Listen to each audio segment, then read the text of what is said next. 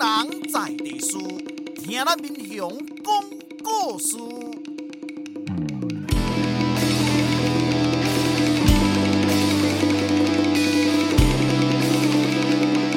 您现在收听的是我的民雄朋友们，我是主持人管中祥。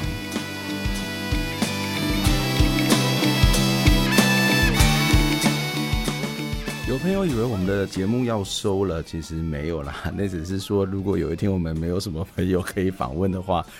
就有点尴尬，不知道怎么办哦。那当然这位朋友也跟我们说有没有抖内啊，会不会是因为经费的关系，其实还好这个经费没有什么太大的问题，非常谢谢你，而且我们也没有接受这个赞助因为这个是有一个学校在支持那非常谢谢你的这种对我们这么热烈的支持，真的非常的感动。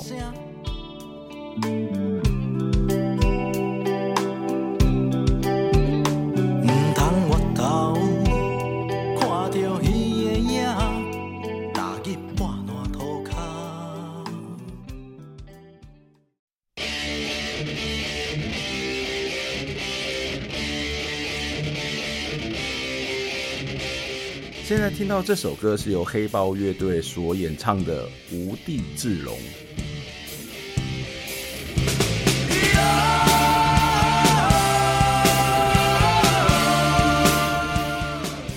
今年4月有个让我意外的邀请，是因为丰收村的林氏宗祠活动中心落成，林家的后人林伟烈先生邀请我去参加，还请我以时代的变迁及丰收村林家的以前和现在为主题来做一场演讲，变成是这个开幕活动的起手式，让我非常的惊喜，也让我非常的惊讶。那当然很重要是对我来讲是非常荣幸的一件事情。会和丰收村的林家接触是因为几年前的护树运动，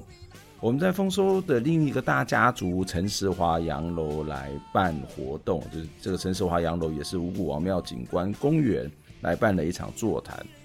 当天有很多乡民来参加，包括林伟烈先生，还有他的父亲林生怀先生呢，以及他的这个妹婿郭世义都来参加，关心这件事情。慢慢的，我也跟他们的家人越来越熟。重构大学路计划有很多的活动，也得到林家的诸多支持。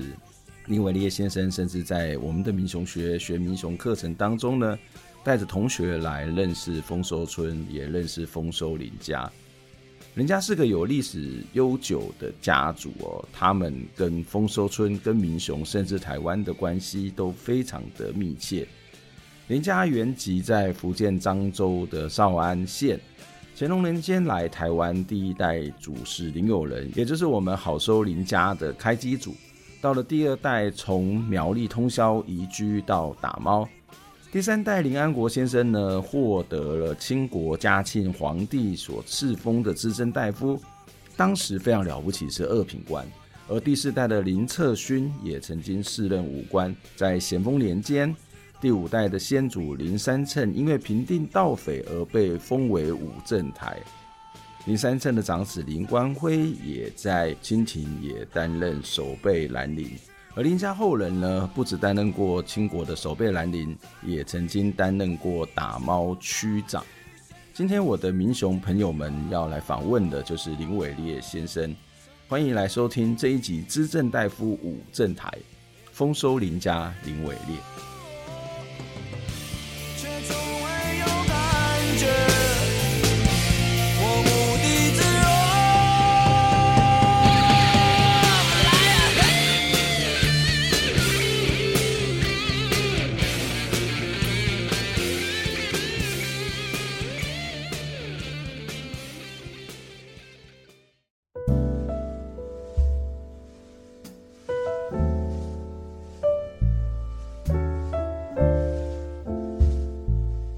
好，今天咱节目中间甲咱邀请的是我来民雄10几冬啊，差不多2018年时阵，我伫节目中间嘛，甲咱讲过，我们参加这个护树运动吼，然后我们就认识很多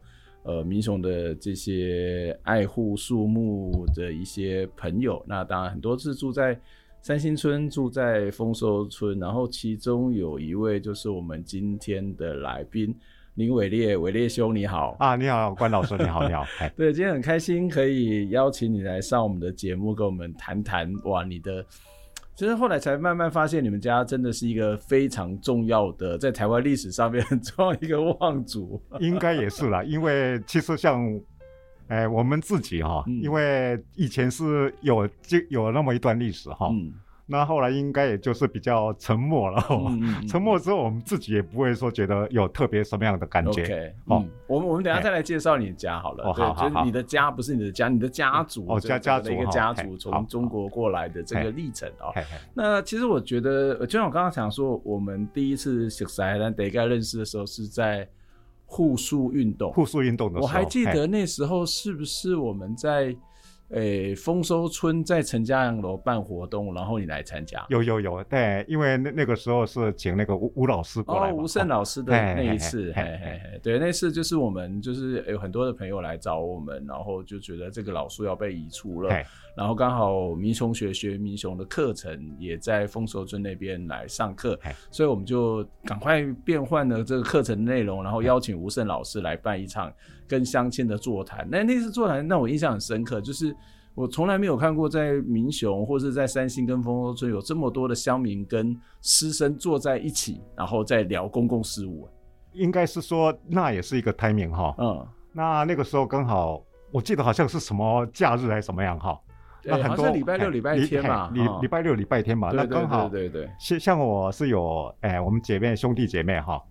那在假日大部分都会回来，那刚好是因为我的妹婿啊，他对环保啊还有这个野鸟方面很有兴趣，他就跟我说有这个活动啊，我们要不要去看看？那我说好啊，那听到这个主题原来就是护树哈，那更听说因为了要把路拓宽，我要去砍树哈，听起来就是哈特别愤慨哈，觉得这个是这个议题很有趣，而且也很重要哈。所以当天其实我也是讲了很多嘛，应该是对，所以说吴老师也给了一本书哈，还问了，这个记得相当清楚。所以那时候一开始的时候，你不知道我们在护树吗？还是我不知道？那当天不知道，所以是当天才知道，当天才知道啊。所以当天你们原本以为只是一场相亲或者是在村子里面的一场活动而已，一场比如说像烈士啊，要谈那个树啊什么样哈。树的重要性啊，那个绿色啊什么这些环保的问题而已。所以当时在那个现场听到的时候，你会觉得很惊讶吗？还是很惊讶，就觉得说啊，这个又是地方上这些有的没有的，我回过来啊，就这样。所以那时候第一次听到的时候是有点讶异，有点讶异啊，所以那时候就。没多久，就是那个当时就产生就很愤慨，大致就是这个样子。所以你小时候也是在这些芒果树的这种树丛里面，或者是你们家人也有一起种过芒果树？我们家是没有种过芒果树，但是那个因为我是从小学哈，一直都我出生是在丰收村嘛，对考啊哈，那也就是说这些树是我们从小哈。相伴长大的哈，那因为我们读东荣国小吧，东荣国小一定是要经过那个芒果树的那条树嘛，那个路嘛，就是旧路，丰收的旧路，对。那个时候其实那个现在旧路还有剩下一些树，对。那其实以前整条路都是这个样子，到那个桥那个叫什么桥那个哈，快要进入那个东荣村那里哈，环拉桥嘛，环拉桥那边对，就东荣路桥那边了，对。那其实我们像我大概民国55年哈上小学吧，55年，对，那个时候还没有那个柏油路，那从没有柏油路就走那一条路上学，从走路到骑脚踏车，那后来大概几年以后吧，58年左右吧，记得，那他开始铺柏油路，但是树都没有变，那因为那个不但有树，还有芒果，那小时候大家特别喜欢夏天嘛，芒果来的时候。那小朋友就开始去想办法去摘芒果，那可能用摘的比较不方便，就用石头打。那芒果有时候熟了它会掉下来嘛，那同学们看到砰的一声的话，后面有砰的一声，大家就转头去抢啊。嗯，那个时候大概就是对对芒果的感情相当浓厚。所以其实对你们丰收村的村民而言，他就是本来特别是你们这个世代的人来讲，他就是从小长大的生活的一部分，他其实也是一个游戏的一部分，也是一个记忆的一部分，也是一个上学路途的一部分。对对对，那个对，比如说比我们更年长或者更年幼的，刚好我们这个 timing 哈，比我们更年长、更年幼的，对那些树的感情特别浓厚。因为年幼的话，它时代又不一样了，它渐渐，对那个，也就是说，所有的他们可以做娱乐或者可以做的其他的事情更多了嘛。那我们更年长的可能树还没有大，或者说。啊，应该树也大了啦，因为那个大概90几年、100年左右。对，有些是从清国的时候就种了，或者在日治时代之上就有了。对对对，但是我们比我们更大的人，可能更他们，应该是说上学的机会比较少嘛，所以说每天经过的那个几率也比较少，而且可能也是比较生活比较拘谨哈，所以说不会像我们这样一面玩哈，一面跟这些树哈还有上学哈当中。把它当成好玩的一个项目这样子。其实那边除了芒果树之外，还有糖铁嘛。哦，有。对，所以听说你也去淘班甘蔗。哦，对，那个甘蔗不用慢哈，因为它会自己掉下来。糖铁哦，它就是火车嘛。对。它通常我们是5分车，它会掉下来，因为它上面没有盖嘛，它只是一个台车嘛哈。那没有绑好的话，通常它一捆一捆总是有那个没有绑好的，那就会掉几根下来，那更积极的话，我就去搓，有没有？这个速度很慢，对。那更超积极的话就，因为它后面有一台那个台车哈，应该就是说后面有一台叫做类似手车哈，就是那个看甘蔗的人哈，他不一定每天会来。那如果说就是会有人压车就对了，应该是啊，对，压车，那个压车是黑色的一个有屋顶的那个车子。那他没来的话，那就更糟糕哈，因为小朋友可以从那边爬上去。不是你们是更开心，不是更糟糕，是他更糟糕。他更糟糕，他没来的话，那台车就变成一种灾难哈，对他们来讲啊，对。那我们小朋友就有的就会爬上去啊，那把。是真捆，对，那个丢下来这样子。对，所以那时候丰收村里面还有糖铁线啦，有，那要一条到东势湖，一条到大丘嘛。对，所以你们那边有一个那个蔗城，有一个点在那边哈，就在我家的后面那个，就在后面那一带，对。所以其实那时候的生活的乐趣，或者是也不用去玩什么桌游，不用打电动，就一大堆自然的，或者是生活周遭的一些。这种玩具吗？或者是这些可能对我们来讲，可能对他们讲是一个事业，是一个产业，对来讲是一个玩具。对，很好玩，很好玩。这真的，它也就是说，因为甘蔗它采甘蔗是大概冬天左右哈。冬天，那冬天那种气温的感觉哈，还有那种甘蔗的味道哈，特别的那个在记忆里面哈，特别的深刻。所以还有甘蔗的味道，那个在空气当中会有那种香甜味。有。哇，所以你现在都印象很深刻。印象很深刻。其实我现在每天我这一年都是住在家里居家上班嘛。我每天会跑步跑到那边不是也有个架点？那个哪里？就是在南华大明南路那一边嘛，那附近哈，我会跑到那附近，就 KTPO 这里 ，KTPO 这边，要弯进 KTPO 那边，对，对，那个不是有一个那个道路稍微弯弯的，有，那里还有几个那个甘蔗，那其实那个是台糖的，我看过他们来采收，现在又长起来了。跑到那里，有时候也会闻到甘蔗的味道，所以会让你想起小时候。会，其实味道也是回忆的一种哈，味道、温度啊，对，我记得那时候你在参加护树运动的时候，就是吴胜老师的那一场，然后你的爸爸，然后你的妹婿，还有姐姐还是妹妹，妹妹有来嘛？好，那我还记得你的发言呢，你的发言就提到你在日本。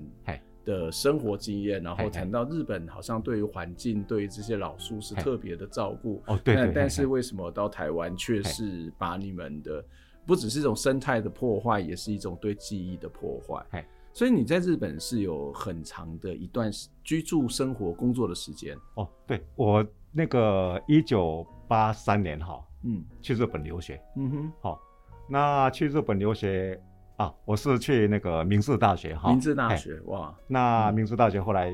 我从大学开始读哈，因为我在台湾是读那个工专哈，嗯，现在叫做圣约翰哈，嗯，哦，可能经常上报纸哦，经营可能有点问题了哈，嗯，那其实以前叫新埔工专，它应该也是算是不错的一个学校哈，在工专里面，嗯，那后来毕业之后当兵完就去日本，那我去日本就重新从那个大学开始读。哦，从大学开始。对对，其实他也可以插班，可是明治大学不能插班，我就从大学。明治大学是一个很厉害的学校啊，哦，相当不错。他在企业界哈、啊，你可以经常遇到一些前辈哈，嗯，因为他在企业界算是很，因为他有历史，对，所以说他在企业界上的那个重要性啊蛮大的，嗯 嗯。那在那边刚好就1983年去，那要不要脱下来？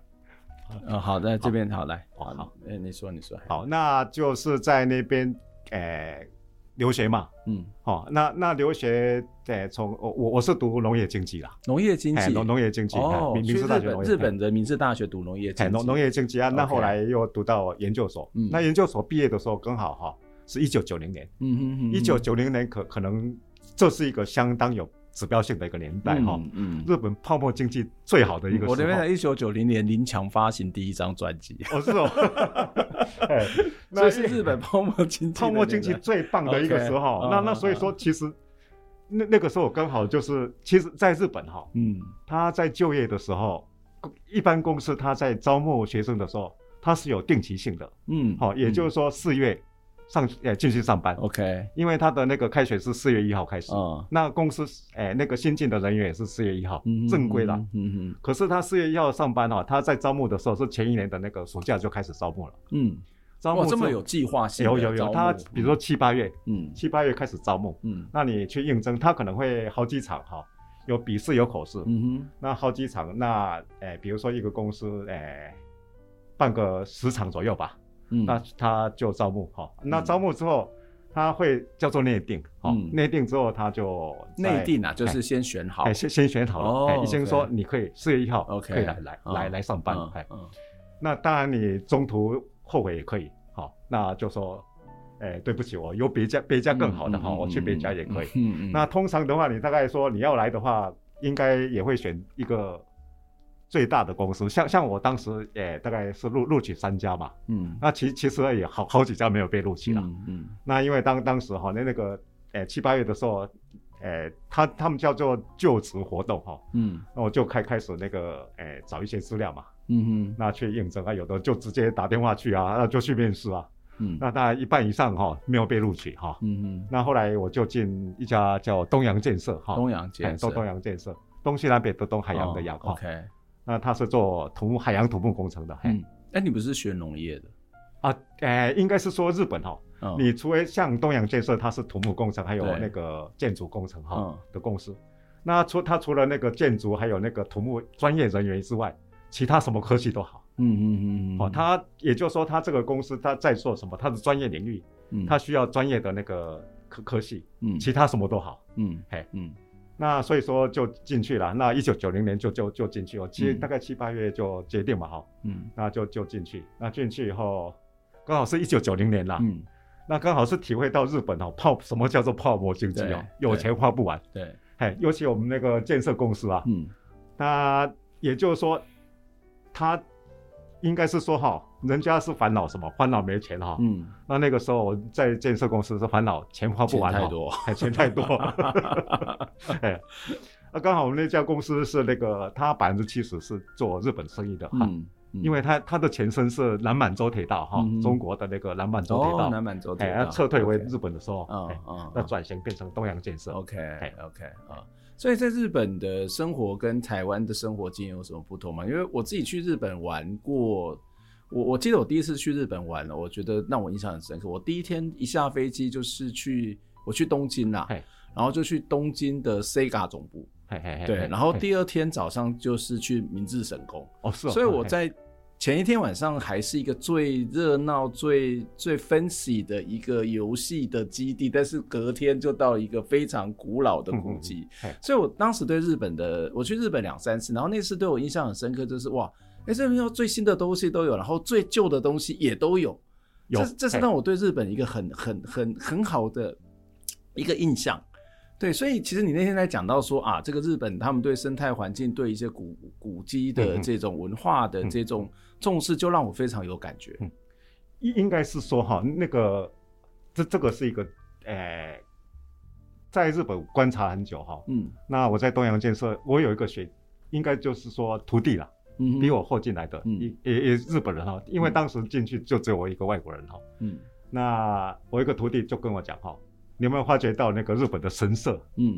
都没有色彩，大部分啊没有色彩，是没有另外再去着色的意思。没有，他们日本人在盖神社、盖庙的时候，是以大自然跟配合为一体，那种概念。而且他生态的保护，他做得很好，他不会因为要做什么那去牺牲一些那个生态。这应该就是他们的那个理念吧。所以这就是他们的一些建筑，在至少你的经验里面，它是融入到地景，融入进去。这其实，在台湾是很不一样。台湾到，例如说好了，我们学校来，或是别的学校在新建，其实都是一个新的、一个崭新的、一个不一样的，然后跟这个地方好像没有什么太多的关系。那它不只是在一种人文上面的一种冲击，甚至在景观跟视觉上面都是很大的冲击。当然，台湾开始有一些小学建设，它会比较考虑到这些东西啦。可是对于很多的大部分来讲，都是一个很突兀的这种状况。但是在日本，其实在你的经验里面，它并不是这样。不会，大部分不会，大部分不会，对。不一定是100%是这样哈，但大部分他们在考虑的时候，他在那种平衡感方面哈，他很注重，新旧之间的平衡，新旧之间的平衡，对。那后来为什么会回到台湾来？那因为哈，那个我进东洋建设之后，那后来他台湾有营业所哦，那因为那个时候台湾营业所，我发觉一件事情哈，回台湾可以。有那个海外津贴，所以你不是台湾人吗？为什么海外津贴？对，那个时候我就那个申请请调回台湾嘛。所以从他们公司来讲，你就是另外一个国家，所以他会给你一个津贴。不是日本人才有津贴。日本人，所以你也是有日本籍。我没有日本籍，你没有日本籍。我没有日本籍，我想说刚好台湾也好啊，刚好那个时候我第2年就结婚嘛，我太太是台湾人哈啊，就在家也是我们家里人埔子人哈，那结婚的时候他没有去日本嘛，那因为在台湾有工作，所以我就分居了。那刚好也是这个原因哈，那而且又有那个海外津贴，我想说赚到了，我回台湾了哦。那我有台湾津贴，那我就申请回台湾。那当时那个东洋建设他们觉得我在日本还是历练还不够了哈，再等一下吧。后来我想说那。我就去找我学长，我的前辈，我的应该也是上司吧，他是那个他也是刚好是明治大学毕业，那就很照顾啊，他就特别去讲啊，那就后来就说好 ，OK， 那你就2个月、3个月3个月以后就调回台湾这样子，那就陈管老师您讲的哈，海外津贴只有日本人才有，那可是那个当时人事就跟我说，他们叫我林坤吧，林君 OK， 你是台湾人哈，那你回台湾就依当地的那个雇佣方式给你雇佣，给你薪水。我说不行嘞，当时我们雇佣的时候，我明定是我是正式职员，然后什么都一样的。后来僵持不下，那我请另外一个更资深的那个我们科长啊，就问他怎么办啊？他学法律的哈，他说，你就去找工会。日本工会还真有力量哦，工会真的帮我出面，结果工会出面隔一天，人事就跟我讲说，好，你完全以日本人的那个原来的那个那个待遇哈，回台湾这样子。对，工会很重要，因为我自己也是加入工会。是哈，那工会那个时候我才知道说工会有多强呀，真的是日本的工会其实是蛮强的，很强，他们其实也有蛮强的所谓的。左派的劳工的这种传统在里头有对，现在左派是比较那个比较没落，就是现在可能是安倍这些人是一个主流，但是相对日本的左派，那因为日本以前在这种学生运动或是所谓共产党的运动当中，事实上都还蛮强悍的。我在那个1980 80年代哈，因为在明治大学是到90年代位置嘛哈，那个时候在明治大学都还有很多大字报啊，哦 OK， 哎，左派都大字报啊，那其实像明治大学，我们是农工学部嘛哈，哦，那更是了，农工学部，哎，农工学部更是哦，他还有宿舍哦，对，我外国人想说，哎，宿舍能不能住啊？哦，那比较便宜嘛，好像一个月我们外面自己租房子大概4-5万块日币嘛，那个宿舍可能不到1万块，那我们同学跟我说，哎，你最好不要去哦，那你是左派占据了，被左派占据了。因为那个年代可能对共产党，现在也是啦，对共产党都有一些恐慌啊，或者觉得他们可能会去斗争，会干嘛，所以不见得都有一个好的影响。哦，对啊，其实我进去过，因为我有一个也是留学生，马来西亚的华侨哈，他住那里，他还真的去住了，那有怎么样吗？没有怎么样嘞，没有怎么样，哎呀，只是那个每年的学员季的时候哈，他学员季叫做那个园游会哈，在那个大概是秋天吧，那他们那个住宿舍的人哦，要出来帮那个左派哦游行啦。哦，是哦，所以固定在学校里面会有这些学生运动的游行。有。哦啊，他们的诉求都是什么啊？他们没有诉求，没有诉求，拿板子这样在那乱跳乱跳这样。可能是有诉求解放嘛，我自己哦。对。哦，所以他们都有固定这个游行，还蛮有趣的啊。有，但是那些写看板的人就不一样哦，他是职业学生嘿。哦，职业学生。大学读到大7。好，可以读到大7。嗯。哇，这真的是有趣，这完全不在我的这个预先要访问你的内容当中。话又说回来，我在东洋建设，我的另外一个前辈哈，他庆应大学的，他读7年，但在我们那个公司超有名的，因为他可能也是职业学生，读到不能读了，再来就业这样。呀，所以后来就请调回来台湾，然后又有拿到津贴。对，那后来哈。后来因为那个后来泡沫经济就破了嘛，最好的时代也经历过，最烂那个泡沫经济破了，那一些建设公司因为都是投资一些高尔夫球场啊，好什么好，那破了之后他就开始把一些不赚钱的那个单位收掉了。OK， 那所以说台湾也是被收了哦，然后被收，我想说回日本也没有用啊，你就失业了还是转业？那后来哈，他们帮我介绍另外一家日本公司，叫东洋热工业，做无尘室的。无尘室，无尘室。但刚好他也是第一年来台湾，他说需要一个台湾懂日本哈，还有台湾的人，结果就去了。那当时是在那个中华印馆，他们有个TFT 哈，LED 嘛哈，的工厂在做，那我就去那边，接下来就进那个。东洋热工业换到从建设换到那个设备哈，空调冷冻。哇，你真的是一个多才多艺。后来还做那个镜片，对吧？那镜片是因为在东洋热工业做了7-8年嘛。那我们的业主现在的我们的老板，他也是空调业的。他异想天开就想说要来做相机的这个镜片哈。那所以说，就跟我说哈，他是我们的业主哈。那他跟我说哈。那个你要不要来我们公司？我们一起来做。我说好，我随便跟他说好。结果就进了光学这个产业，这个是光学领域。哇，好厉害，真的是一个。那光学领域就是本来是在日本对台湾嘛，现在相反了哈，从台湾对日本。OK。那客户也完全不一样，客户群完全是不一样。对，这个路程当中就看到你有很多不同的转折，这个转折都有一些前辈学长或者是这些上司都帮了很大的忙，我觉得这蛮有趣的，然后也跟我们分享到在日本生活所看到的跟在台湾所看到的日本的工作状况跟台湾的一些不同。我们先休息一下来听一首歌，然后我们接下来再请你跟我们谈谈丰收村还有你自己成长的地方。我们接下来要听的是张涵雅唱的一首我觉得还蛮好听的台语爵士歌，叫做大大声。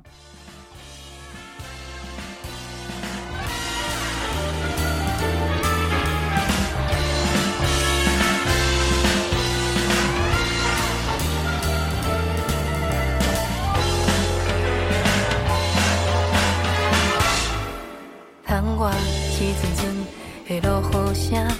着体流行的流行歌，凌乱的城市，凌乱的车，愈踏愈车呀。世事遐尼乱，想着袂行，往事遐尼远，无路通行，心事遐尼多，有谁知影等待的心情？明明是每个人同方向，偏偏是人甲人袂体谅，一段路吵吵闹，一再作痛，啊，未来要何去何从？世事遐尼乱，应该互相往事。心事遐尼多，需要坚强。虽然爱保重，一条路已经也行一半，不管伊风甲雨有几大，只要是轻担抬脚步踏车，行向期待的繁华。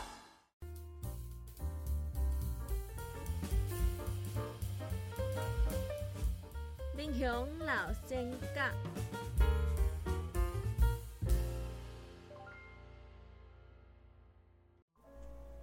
何夏，民国前19年出世，民国51年过身，享年70岁。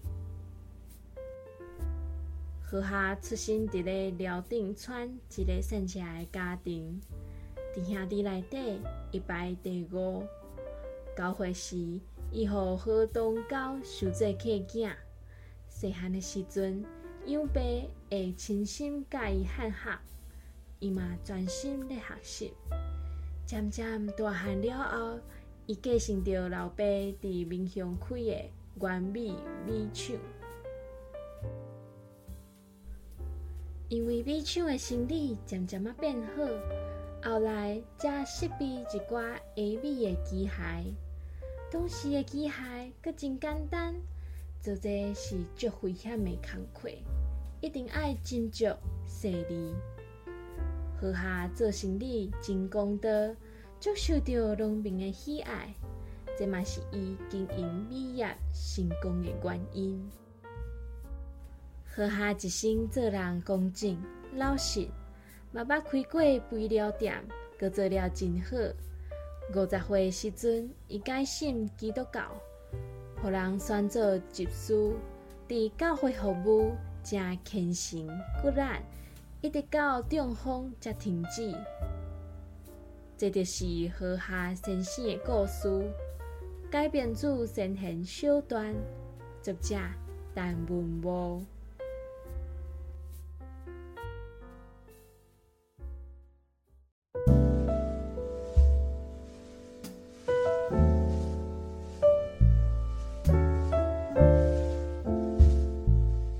好，今天在现场跟我们一起聊天的是丰收村的林伟烈，伟烈兄你好。哦，关老师你好。对，哇，刚刚在上一段节目当中才发现，天啊，我怎么那么的对你这么有眼不识泰山？哪里，只是说人生的际遇啊，我觉得也是因缘际会。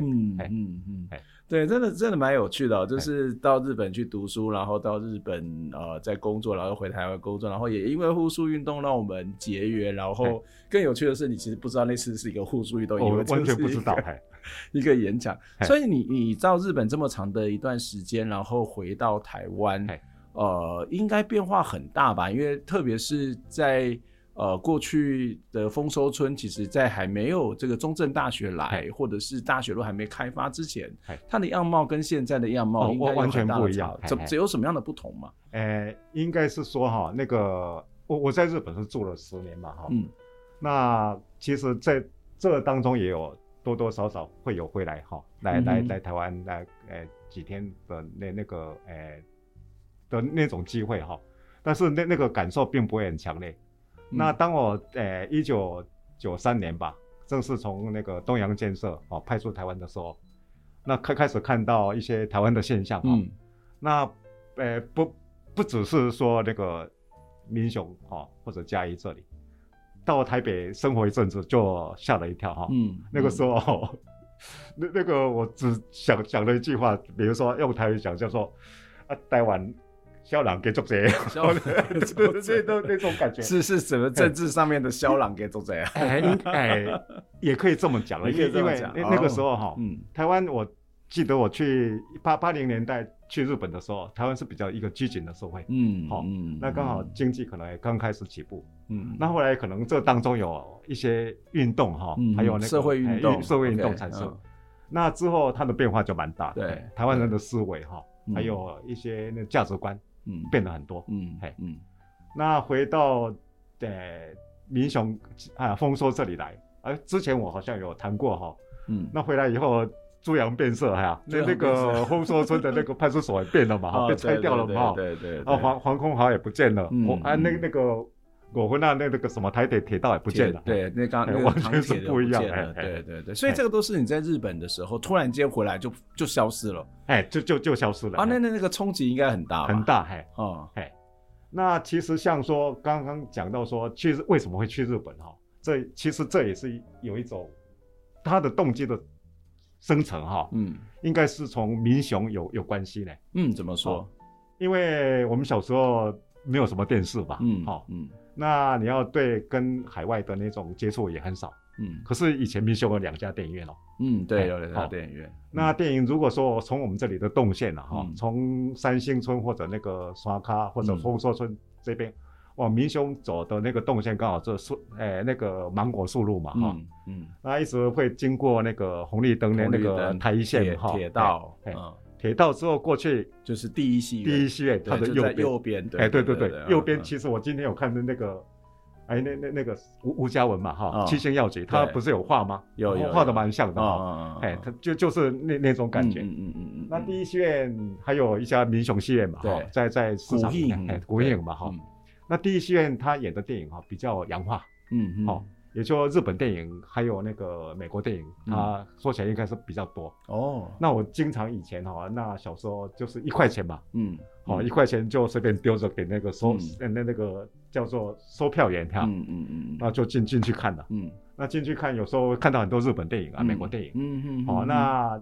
印象很深刻，也就是说从那里看到。世界外面的世界呀，那我觉得以前因为可能我们的教育的关系吧，把日本丑化怎么样哈，觉得啊，说完日本文化怎么样哈，不怎么样，结果看到我看电影之后我吓一跳哈，那个日本和甚至于其他像美国哈，它原来是这种世界，所以那个时候就开始有往外哈，长大以后要去外国那种。不过台湾有一阵子是禁止日本片进口，那个是后来。所以你在小时候还有看过日本片？小时候大概是到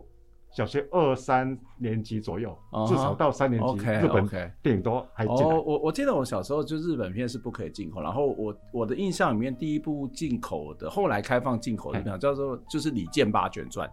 就是真田广之、药师丸博子他们演，就后来的那个台湾就是灰龙载天，就是那个故事的故事就是原型就是李建八拳，然后是在一个日本，好像是日本的传说故事吧。对，那个在日本电视我有看过《李建八拳传》，对。他说药师丸演的，对，药师丸，对。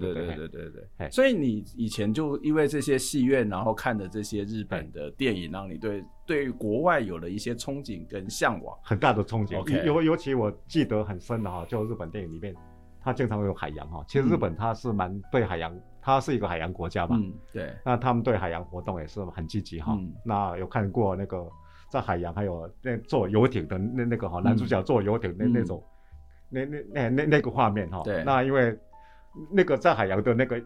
在电影荧幕里面哈，它特别明亮，海洋看起来又特别广，哇，就是这海洋真的是好，所以对海外就产生了很大憧憬，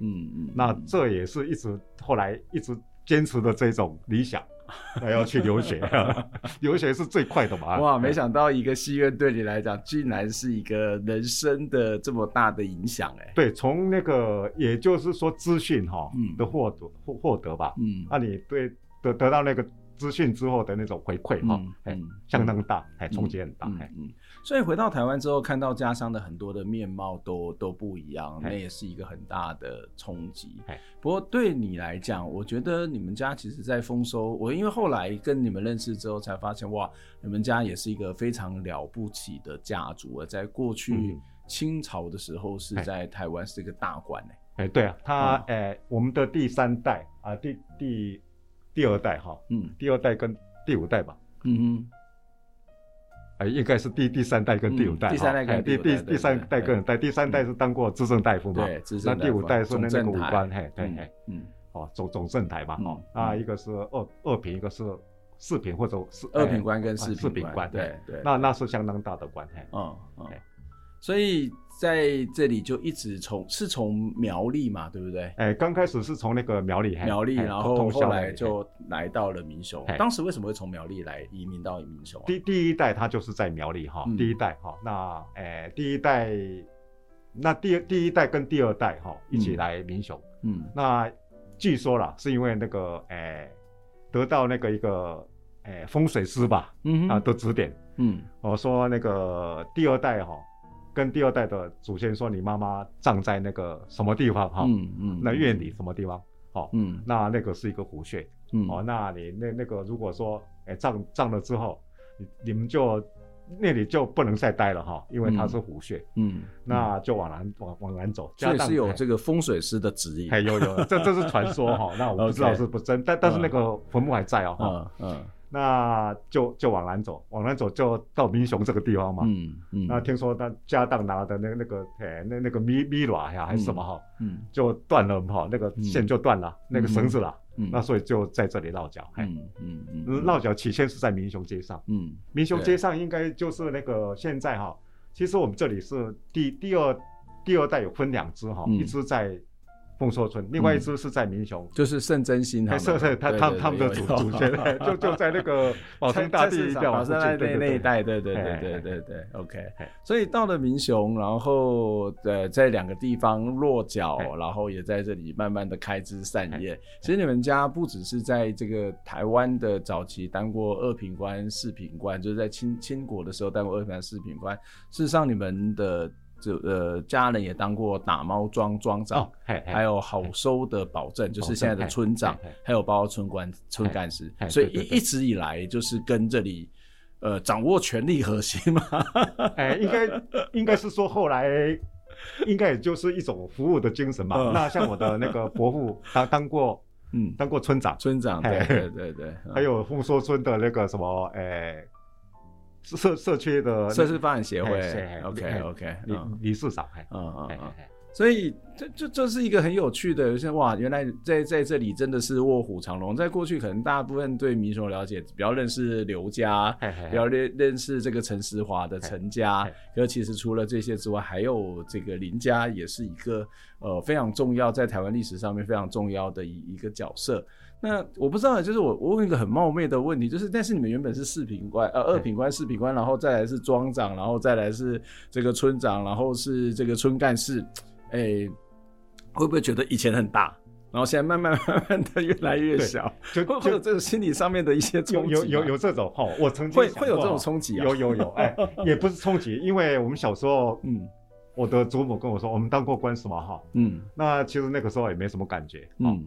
当官也当官，现在就可能小时候不知道官是什么，也搞不太清楚，也觉得没有什么了不起，那也就是说，反正应该是说哈，我现在以前当过官，跟我现在也不会有什么，跟你也没有什么关系，没有什么关联嘛哈，我不努力还是不行哈，可是我最近想哈，为什么像陈家哈，他们后来算是经济都还比较不错吧哈，就是在那个民国50-60年的时候，我后来整理出一个自己的答案哈，那个我们一直是当官，后来也是当官之后，当然他有一些土地嘛，那他一直延续下来都没有跟商业都没有关系，对，他们家事实上跟商业其实跟蔗糖业这些都是有关系的。其实那个时代的演变哈，每个行业，他当那个其实商业是后来做商业的人，他会也可能社会地位我不知道哈，但是经济地位绝对他是优势，尤其在日本日据时代结束哈，到民国，那个国民政府来的时候。那所以说一直在演变哈，那个时候其实丰收村哈，讲来没有做生意的人哈，或者没有很多土地的人，大部分当时生活都不是很好，哪怕他是以前当过官，也没有用哈。那加上其实我们的一些长辈哈，我们的男主人呐，都找的死的蛮早的，就比较早过世。OK， 像我的祖父啊，也是50几岁就过世了，那留下一些那个就家孙哈，那这样有女人来扛，而且就是那个农地嘛哈，收租啊这样哈，当时后来又375吧，减租啊又，所以375我们家也有一些土地也是被征收了，那所以说就变成说没落了，这的确就是你们家比较是一个在行政系统上面，但是跟那个商人的系统其实就比较不一样，所以后来的在发展上面，特别是在经济上面，事实上就会长出不一样的那种样貌。所以说应该就是说那个时候就变成一种劣势哈。不过你最近这几年是比较常回来嘛？对，因为疫情的关系。我从去年的5月开始吧。那因为我现在是刚讲的哈，那个在光学公司嘛，公司在竹南啦。其实我以前我在这公司已经18年了哈。哦。那前17年哈都从台北那个来回哈上班。哦，就是从台北到竹南上班，但是现在是从竹南到嘉义，丰收水。那因为去年疫情哈，那个5月开始严重的时候，那就居家上班到现在，其实都在家里了，那大概1-2个礼拜去公司一趟这样子，那所以说经常应该是说经常就在家里，那没想到就是说。民雄变成我上班的地方，那也就是说，刚刚讲的说，跟日本以前是要去日本嘛，留学和工作，那个时代毕竟不一样了。我从现在应该就是说哈，在民雄这里就直接可以跟日本哈的客户在做会议啊什么决定很大的事情这样子，那一种感觉是完全不一样哈。怎么说？应该是说以前从。民雄看日本或者看美国，那是好像在看外星球，赶快的，就是一个距离好厉害、好了不起的地方，而且距离相当远。那现在几乎就是说，那你做，不管多大的生意，那你就在民雄就用那个视讯就解决了。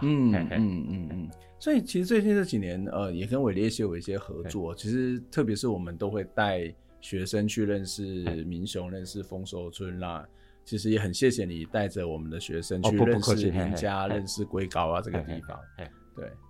对，在这过程当中，后来你也慢慢的开始，就是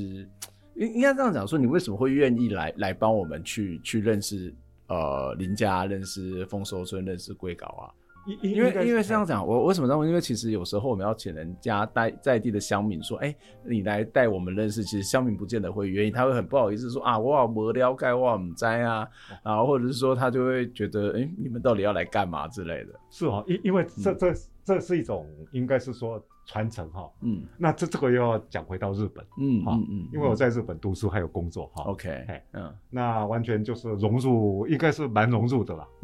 那比如说在学校有前辈，那在公司也有前辈哦，那我进公司之后，其实我在我的隔壁哈，因为我是第一个外国人进去哈，那我隔壁就做课长 ，OK， 课长是蛮大的哈，在日本公司里面，他在旁边教我2年，好。那其实手把手的在旁边这样教，他也不是说刻意的教了，就是说他因为公司可能叫他，特别这样安排哈，来做那种教育，那个什么，公司内部教育哈，教育训练。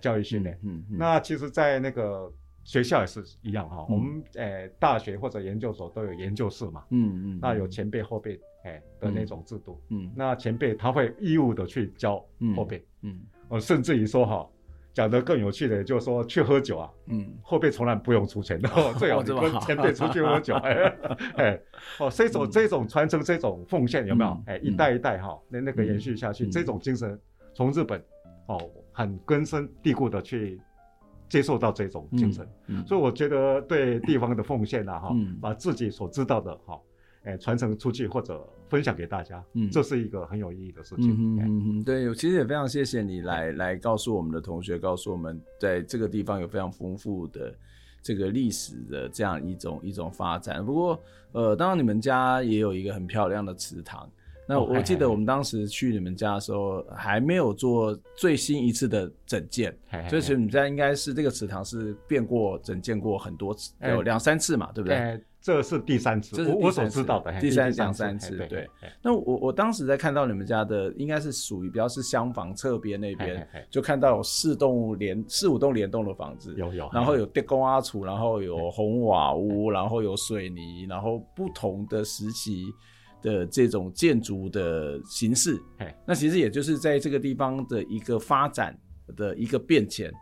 对，就从你们家的历史上面就可以看到这个地方变迁，但是有点现在看起来就是，当然现在一个状况就是那些已经整个拆掉，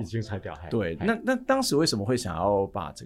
这个林家的主厝重建呢？然后把那个旧有的这个房子拆掉，会不会觉得可惜？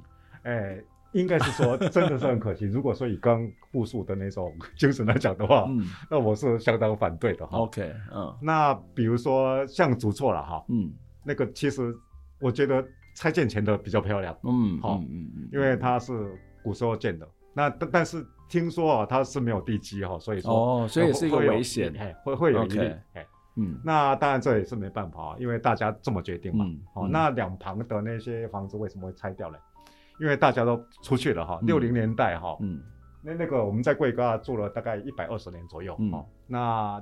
60年代的时候，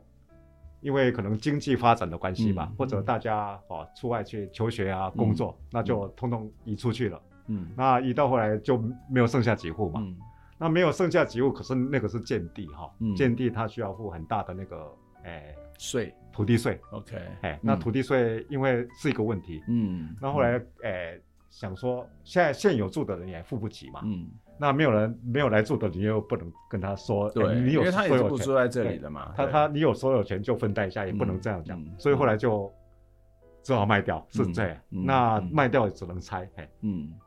不过这样的一个例子在台湾其实算是蛮普遍的，就是蛮普遍，就特别刚刚谈到60年代、70年代从南部到北部去工作，就是北漂的人去工作，所以在原本的这个家里面住的人变少，然后反而处理这个主产这件事情，它可能是一个问题，但是它可能也是一个争议，所以对你们来讲，但是你们家也是蛮不容易的，虽然有点可惜，可是能够去好好的处理这一块土地，我觉得是很不简单的。那所以说这家人也蛮团结，蛮好沟通的，应该是说对了，有人出来处理而且中间没有人也没有什么钉子户也没有人找茬，算是还蛮顺利的。那也就是说还好那之前我经常有事没事去拍一些照片所以照片还留存，所以应该也就是说很奇怪的一点，也就是说当时要拆的时候主事者没有说特别要去拍照片，那很刚好，就是说因为我早上有时候去运动嘛，那没事就随便拍，那后来翻起来原来我拍的还蛮完整的那是意外的帮家里留下了珍贵的照片，所以现在那个地方其实变得蛮漂亮的，就有一个很漂亮的花园，然后有一个这个很大的会议室，应该是说重新开始那应该也就是说主产如果说大部分都外出了，那以后回来的人大概也没有什么，你说寻根的话大部分都没有住过了，如果说再过2-3代的话那也就是说以后回来林家的人后代子孙可能他一天也没有住过那个贵高那只是回来凭吊一下那比如说一般来讲的话，其实有那个主厝还算是一个指标因为他算是这个凝聚家族，他算是列宗教性的那种虽然他不是宗教，列宗教性的那种象征那他可能也就是说如果没有主厝的话，大概完全就没有人会再回来这一块地那个公园可能现在开放的那个地方也会不见，因为留着也没什么意义这倒是一个还蛮重要的，就是一个家庭一个家族能不能够凝聚，它必须要有一个大家能够看得到的，或者是能够参与的，或至少它有办法记忆的空间。那但是你们现在的林家主厝虽然可能整件跟原来的样子有一点点落差，或是可能在某些旧有的建筑也因为所有权跟税的问题它可能被拆除了，可是对我们来讲它其实是有个非常重要的凝聚的意义。哎，对，嗯，哎，还好，也就最后哈，也可以留下那个那些开放性的公园嘛哈，还有那个主厝，嗯，哦，那大概也不会有什么问题哈，应该也就是说这个应该就是永续了吧，嗯，嘿，那一般如果说没有这种象征性的那个空间或者建筑物存在的，大概也就散了嘛，就没有云消雾散哈，哎，嗯。呀、yeah, 真的是一个很不简单、嗯、应该也就是说祖先有灵吧至少还留下这些哦。呀这真的是一个我觉得你们家某种程度上面就反映了这个时代的变迁以及家族的这个变化的历史。其实他因为我们那个他的应该就是说以前住的户数哈、哦、应该有几户，以人来讲的话大概200-300个人有吧，嗯，好、嗯哦，那户数也到20-30户有，嗯，所以说，而且它是一个 block 哈、哦，那自己又在贵高，在丰收村里面，它是独立的灵性的聚落、嗯嗯，所以说对历史变迁来讲哈、哦，它的演变哈、哦、是很，我觉得蛮具有代表性的，嗯。今天非常谢谢伟烈兄来接受我们节目的访问、啊、谢谢关老师有给这个机会。最后要请你来点一首歌来送给我们的听众朋友、要点哪一首歌呢？那我点那个快乐的出版，这个、okay. 是台语歌嘛。为什么要点这首歌、因为我觉得像刚所谈到的哈，那因为从这里出去外面嘛哈、嗯，那种心情也就是说啊，到外国去是很快乐的一件事情哈。那也就是说虽然是一种挑战，但是满怀的希望出去哈、那这一首歌好像也谈了也是这种内容。对，我们今天快乐出旁做这两曲，所以我们最后选的是陈芬兰的版本。哦，好，谢谢伟烈兄也是那个时代，我们那个时代的歌手。对，没有错，谢谢伟烈兄，我们下回再见，拜拜，再见，拜拜。